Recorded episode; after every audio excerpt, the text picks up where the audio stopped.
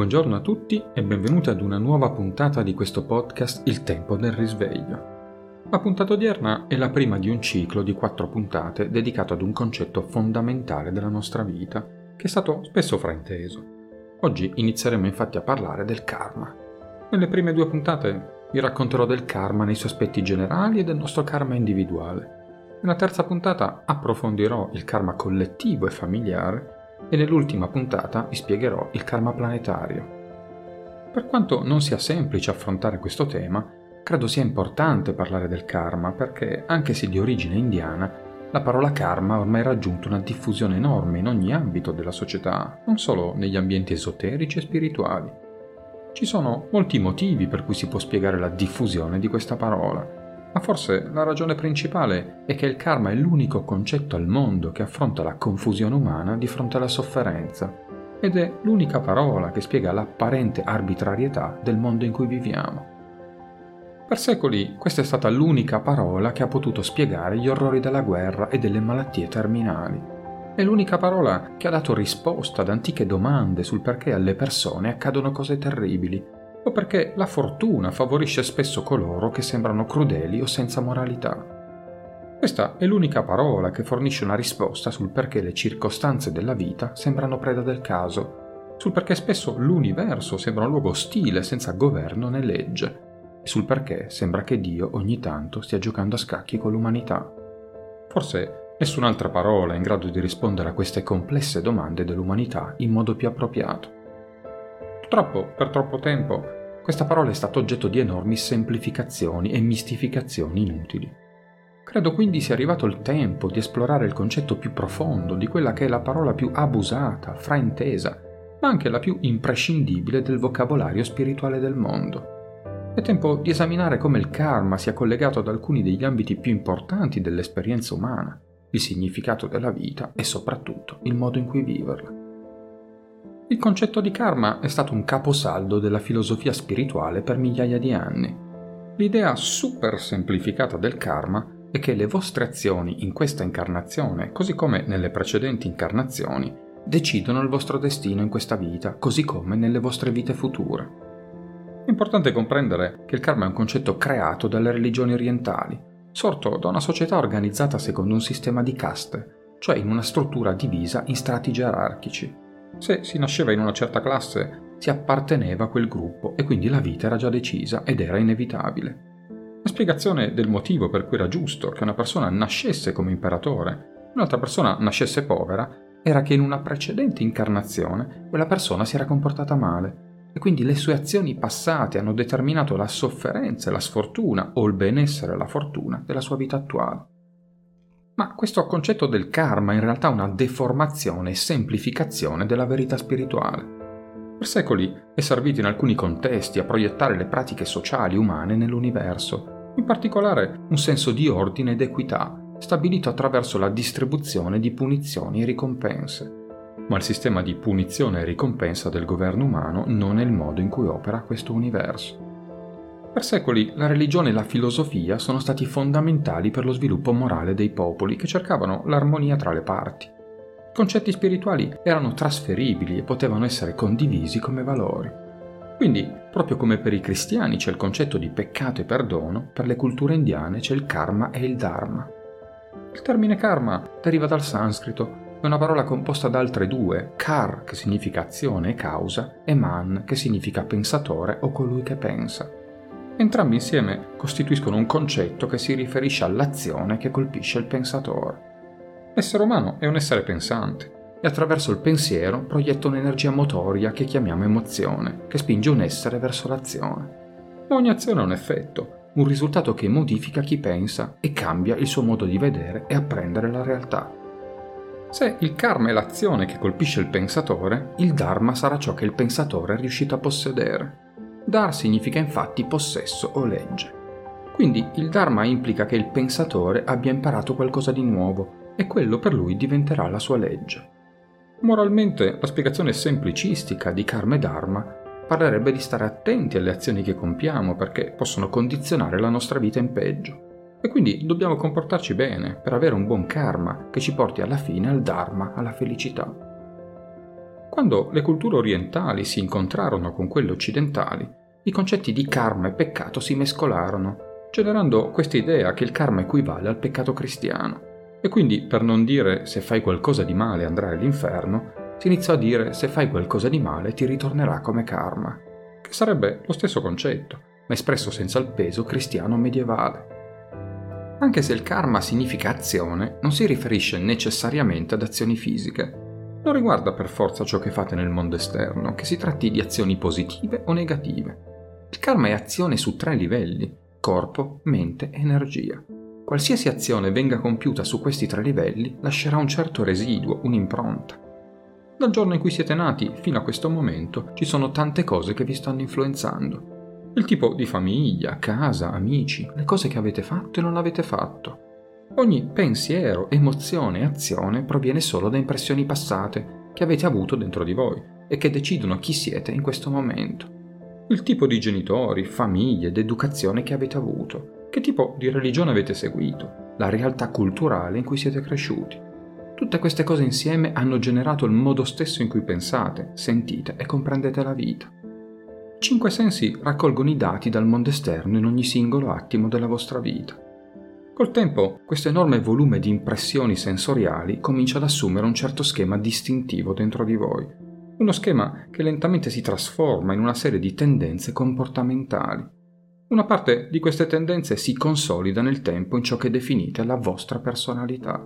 Ma quello che chiamate me stesso o il vostro io non è che un accumulo di abitudini, predisposizioni e tendenze acquisite nel corso della vita, senza alcuna consapevolezza del processo. Queste tendenze in India sono chiamate vasana, che letteralmente significa odore, e questa parola non implica un profumo, non porta in sé un giudizio di valore, semplicemente significa che se emanate un certo tipo di vasana, l'esistenza vi farà arrivare in certi posti in certi momenti.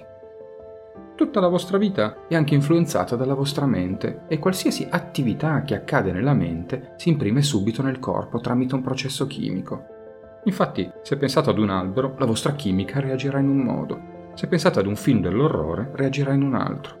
Così, ad ogni minima fluttuazione mentale corrisponde un certo tipo di reazione chimica e di sensazione.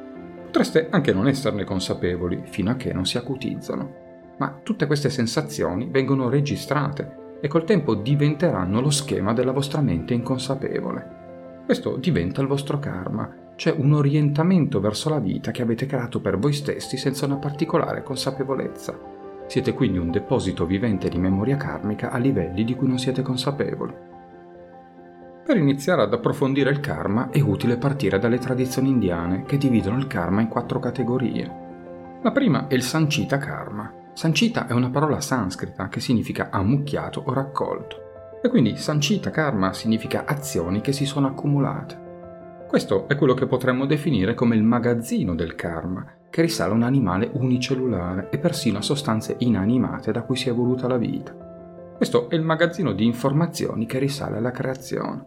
Se chiudete gli occhi e diventate abbastanza consapevoli nel guardare dentro di voi, conoscerete la natura dell'universo, non perché la state guardando attraverso la vostra testa, ma semplicemente perché questa informazione è presente nella formazione del vostro corpo fisico. Anche la prima forma di vita, un batterio, un virus, aveva un karma, e il karma di quella creatura unicellulare sta agendo dentro di voi anche oggi. Ma il karma non è solo vostro, è anche quello dei vostri genitori o dei vostri nonni. Le azioni che i vostri antenati hanno compiuto stanno funzionando dentro di voi all'interno di ogni cellula del vostro corpo. Quindi il modo in cui le cose stanno agendo dentro di voi è tale che quasi tutto ciò che fate è controllato da informazioni passate. Le tendenze, il carattere, il temperamento di una persona sono modellati dal Sanchita Karma. Il secondo tipo di karma è il Prarabdha Karma. In sanscrito Prarabdha significa azioni che sono state liberate o risvegliate. Dal magazzino del primo tipo di karma, il Sanchita Karma, ne viene presa una parte, che è una certa quantità di informazioni assegnate per questa vita. In sostanza è una parte del karma accumulato nel passato, ma che sta avvenendo nel presente. Ogni vita ha una certa porzione di karma che viene scelta per essere elaborata ed è la più adatta per l'evoluzione spirituale. La creazione è molto compassionevole. Se vi desse tutto il karma che avete, sareste morti in poco tempo. In questo momento molte persone sono torturate dai semplici ricordi di 30 o 40 anni di questa vita. Se ricevessero 100 volte quel ricordo non sopravviverebbero. Per questo avete una memoria assegnata che potete gestire in una singola vita. La natura di questa quota assegnata varia per ogni persona. Ognuno di noi ha una percentuale diversa di energia dedicata all'attività fisica, intellettuale, emotiva, energetica, ma anche una percentuale diversa per la capacità meditativa e l'immobilità interiore. Questo karma crea circostanze che siamo destinati a sperimentare nella nostra vita attuale ed è basato su alcune situazioni che ci vengono fornite attraverso la nostra famiglia, il nostro corpo fisico o le circostanze della vita in cui siamo nati. La natura della quota assegnata ad una persona è di fatto già visibile in tenera età. I genitori possono vederla in due bambini. Uno può avere una certa propensione all'attività fisica ed un altro può essere invece più tranquillo. Più tardi le differenze aumentano sicuramente a causa del tipo di ambiente in cui si cresce. Questo karma è come una freccia già scoccata, è praticamente impossibile cambiare la sua direzione. Questo karma non può essere evitato o cambiato, ma è necessario attraversarlo perché si sta già realizzando in questa vita e si esaurisce solo con l'esperienza e finisce soltanto dopo che ne abbiamo sperimentato le conseguenze. Il terzo tipo di karma è il Kriyamana karma. Il termine deriva dalle parole sanscrite Kriya che significa azione completata e Mana che significa credenza o pensiero il Kriyamana Karma viene eseguito nel presente. Questo è il karma su cui si è scelta adesso o che obbliga ad un'azione esteriore che crea conseguenze per il futuro. Quando qualcosa vi costringe all'azione, diventa fondamentale quanto consapevolmente eseguite quell'azione. Se agite inconsapevolmente, si genererà una grande quantità di karma. Per semplificare, se le vostre azioni provengono dalla memoria, quasi sicuramente generano karma. Per questo nella tradizione indiana tutte le azioni umane possono essere solo di due tipi. Quelle che distruggono karma, chiamate karma nashana, e quelle che generano karma, chiamate karma vriddhi. Un individuo pienamente consapevole delle proprie azioni può scegliere il karma giusto che crea in questa vita. Molte pratiche spirituali come la meditazione, lo yoga, il satsang e la preghiera o atti di servizio e altruismo possono aiutare nello smaltire questo karma nella stessa vita in cui è stato creato. Nella terminologia moderna potreste paragonare la mente inconscia al sancita karma, cioè il karma accumulato, la mente subconscia al prarabdha karma, cioè il karma assegnato, e la mente cosciente al karma kriyamana, cioè quello che potete scegliere ora. Per quanto questa analogia non sia del tutto precisa, rende piuttosto bene l'idea delle varie differenze. Il quarto tipo di karma è l'agami karma e significa in corso di realizzazione o in fase di accumulo e si riferisce alle azioni che si devono o si vogliono commettere in futuro. Le azioni inconsapevoli di oggi in termini di pensieri, emozioni o azioni fisiche comporteranno conseguenze che attiveranno le azioni di domani, che sia tra un anno, tra 30 anni o nella prossima vita. In altre parole, qualunque cosa facciate, la vita vi porterà in un luogo dove dovrete agire. Se chiedete un mutuo alla banca, il vostro karma di domani sarà determinato dall'azione di oggi. Se avete un figlio, questo comporterà un impegno di provvedere al suo mantenimento e al suo benessere per minimo altri vent'anni. Quindi quello che farete o non farete domani dipende dalle conseguenze che si generano da un'azione che avete compiuto oggi. Non c'è ovviamente nulla di male nell'avere mutuo una famiglia. Di fatto, più complessa è la vostra memoria karmica, più varia e interessante diventerà la vostra vita. Ma lo scopo è quello di godersi il processo della vita consapevolmente e di non essere intrappolati nelle situazioni della vita che vi accadono senza sapere il perché. Quando dite di essere in un percorso spirituale, quello che state facendo è tentare di agire su questo karma, perché se non siete consapevoli delle vostre azioni e delle vostre intenzioni, il rischio è che accumuliate in questa vita altro karma che impiegherete altre 100 vite a smaltire. A parte questi concetti teorici, per cercare di fornirvi una spiegazione il più semplice possibile del funzionamento del karma, dovete immaginare il vostro viaggio a livello animico. Ad un certo punto siete nati come spiriti ed avete iniziato questo viaggio attraversando vari cicli di reincarnazione, in cui ogni vita imparate una lezione differente e per farlo dovete seguire le vostre lezioni una dopo l'altra.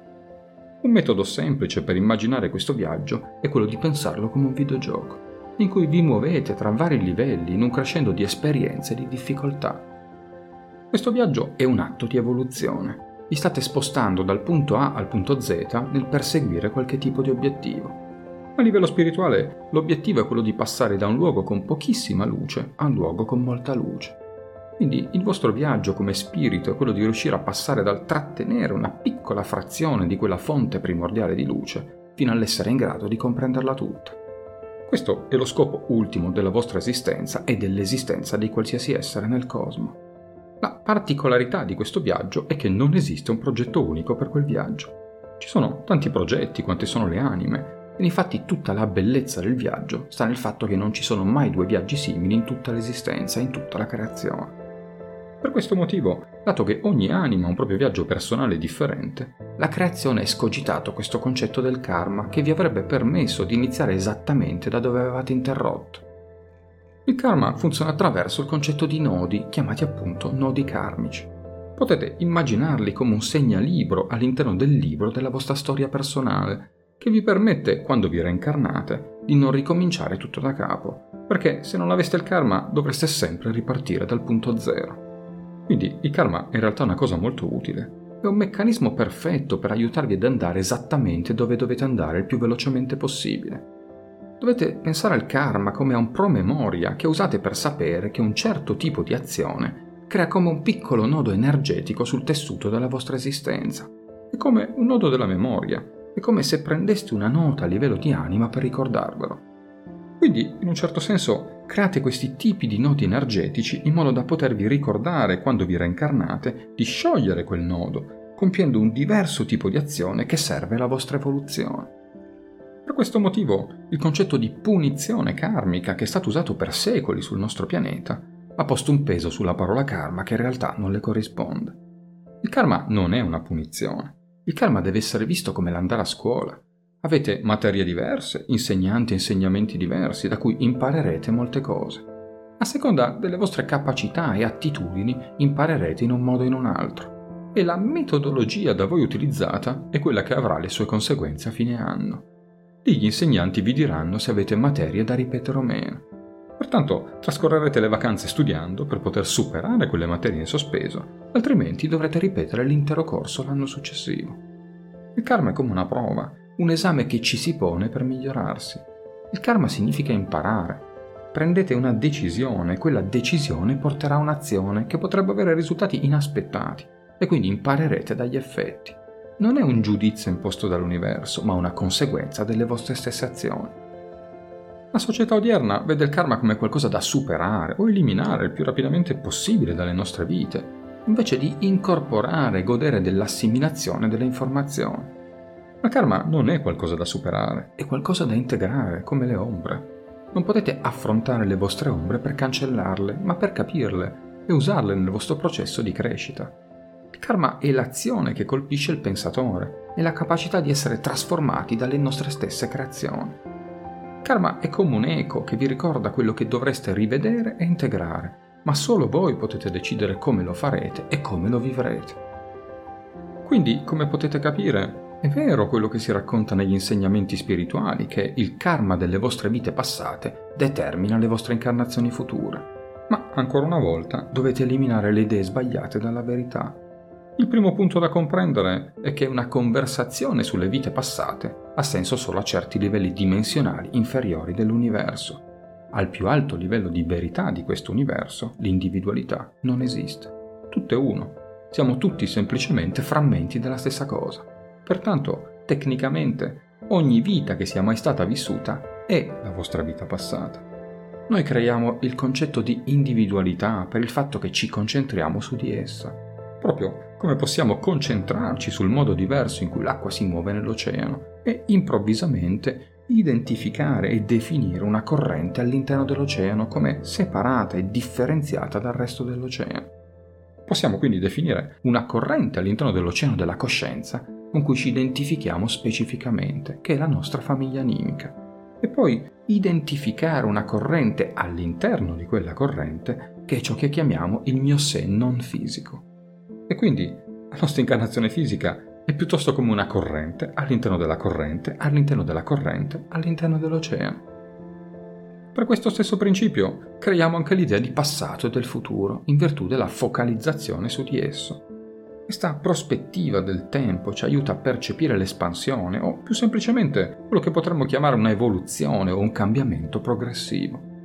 Se chiamiamo sorgente la totalità dell'energia in questo universo, che è intriso di coscienza, la sorgente non vi governa e non vi giudica perché non si percepisce come separata da voi. Non punisce né premia. Si percepisce come la fusione di tutti i suoi frammenti di coscienza. Si percepisce come il mosaico complessivo e poiché la sorgente è intrisa di libero arbitrio, anche tutti i frammenti di se stessa, compreso il nostro aspetto non fisico e il nostro aspetto fisico, sono intrisi della qualità del libero arbitrio. Quando si tratta del karma che si svolge nella vostra vita oggi, non nelle incarnazioni passate o future, in realtà state semplicemente osservando due cose. La prima è la legge principale che governa la nostra realtà spazio-tempo, cioè la legge di attrazione, anche chiamata la legge dello specchio che è sempre all'opera in questo universo. Trascende le dimensioni e si estende oltre a questa vita individuale. Era una creazione nata all'interno della coscienza della sorgente come risultato del desiderio che la sorgente stessa diventasse cosciente invece che inconscia. Ma se tutto ciò che esiste è la sorgente, allora tutto ciò di cui deve prendere coscienza è soltanto se stessa. Pertanto la consapevolezza di sé è il motivo per cui è stato creato il design di uno specchio questo significa semplicemente che nella vita sperimenterete il riflesso di ciò che siete. Le frequenze simili sono attratte da frequenze simili a causa di questo rispecchiamento all'interno dell'universo. Nello stesso modo in cui se passate davanti ad uno specchio, vedete immediatamente un riflesso perfetto di voi, sia che siate disposti a riconoscerlo oppure no. Dalla legge dello specchio dipende la seconda legge, la legge di causa ed effetto, che soprattutto qui in Occidente viene interpretata come sinonimo di karma. Per amore della comprensione, potete pensare alla causa come a ciò che viene riflesso e all'effetto come al riflesso nello specchio. La legge di causa ed effetto è semplicemente un sottoprodotto della legge dello specchio. Testimoniare il karma è semplicemente testimoniare che in questo universo c'è una causa e c'è un effetto, ed è riconoscere che saremo all'altezza di un riflesso di ciò che siamo. È riconoscere che, guardando la realtà esterna, otteniamo un riflesso di noi stessi. Questo è un processo organico è una forma di giustizia naturale ed è un costrutto progettato specificamente per creare apprendimento e quindi consapevolezza. Dovete quindi comprendere che il karma non implica una sorta di sistema giudiziario nell'universo. Il motivo per cui sembra che le persone che giudicate cattive non ottengano quello che si meritano è perché non vedete l'effettivo riflesso che stanno ricevendo. Ed invece le state guardando attraverso la lente della punizione e della ricompensa come la società umana vi ha insegnato ma ciò che sta accadendo nella vita non ha nulla a che fare con il fatto che qualcuno meritasse qualcosa o meno. Gli specchi sono imparziali, non giudicano, semplicemente riflettono. Gli esseri umani per secoli hanno voluto controllare questo processo, prendendo il controllo del riflesso attraverso un sistema di punizioni e ricompense. L'umanità usa i bisogni umani fondamentali e la loro privazione come un modo per controllare un'altra persona. Punizione e ricompensa stanno addestrando una persona. La punizione e la ricompensa sono una tecnica di controllo. E uno dei maggiori problemi con essa, a parte il fatto che non funziona, è che impedisce l'apprendimento. Le persone imparano nella loro vita solo da una conseguenza naturale. Ad esempio, se mi piego troppo sulla bici, una conseguenza naturale è cadere. Se una conseguenza non è causalmente correlata a un'azione, le persone non imparano nulla. Dal punto di vista universale, l'umanità è una specie fuori allineamento perché causa proprio ciò che punisce. Ad esempio, il sistema giudiziario crea le stesse regole che alla fine costringono le persone ad attività illegali. Poi, quello stesso sistema giudiziario le punisce per quell'attività illecita. Gli agenti di polizia fanno parte del karma dell'abuso di droghe. I genitori e le scuole fanno parte del karma dei loro figli che diventano delinquenti. Quello che dovete comprendere è che il karma non è il vostro nemico. La vostra inconsapevolezza di cosa è è il vostro nemico. Molte persone hanno quest'idea errata che una volta entrati in un percorso spirituale diventerete pacifici e tutto sarà chiaro. Se assumete un comodo sistema di credenze e diventate una mente a binario unico, allora tutto sembra essere chiaro. Ma se siete veramente sul sentiero spirituale, nulla sarà chiaro, tutto sarà sfocato. Più velocemente viaggiate, più sfocato tutto diventa. Se non capite perché qualcosa nella vostra vita si sta rispecchiando, è perché ne siete inconsapevoli. Il problema è che se non siete consapevoli di ciò che è dentro di voi o di ciò che siete, rimarrete sicuramente scioccati quando vi metterete davanti a uno specchio. Bene amici, anche per oggi ho concluso. Io vi ricordo l'indirizzo email per porre le vostre domande, risvegliopodcast.gmail.com Io vi aspetto alla prossima puntata. Pace su tutte le frontiere.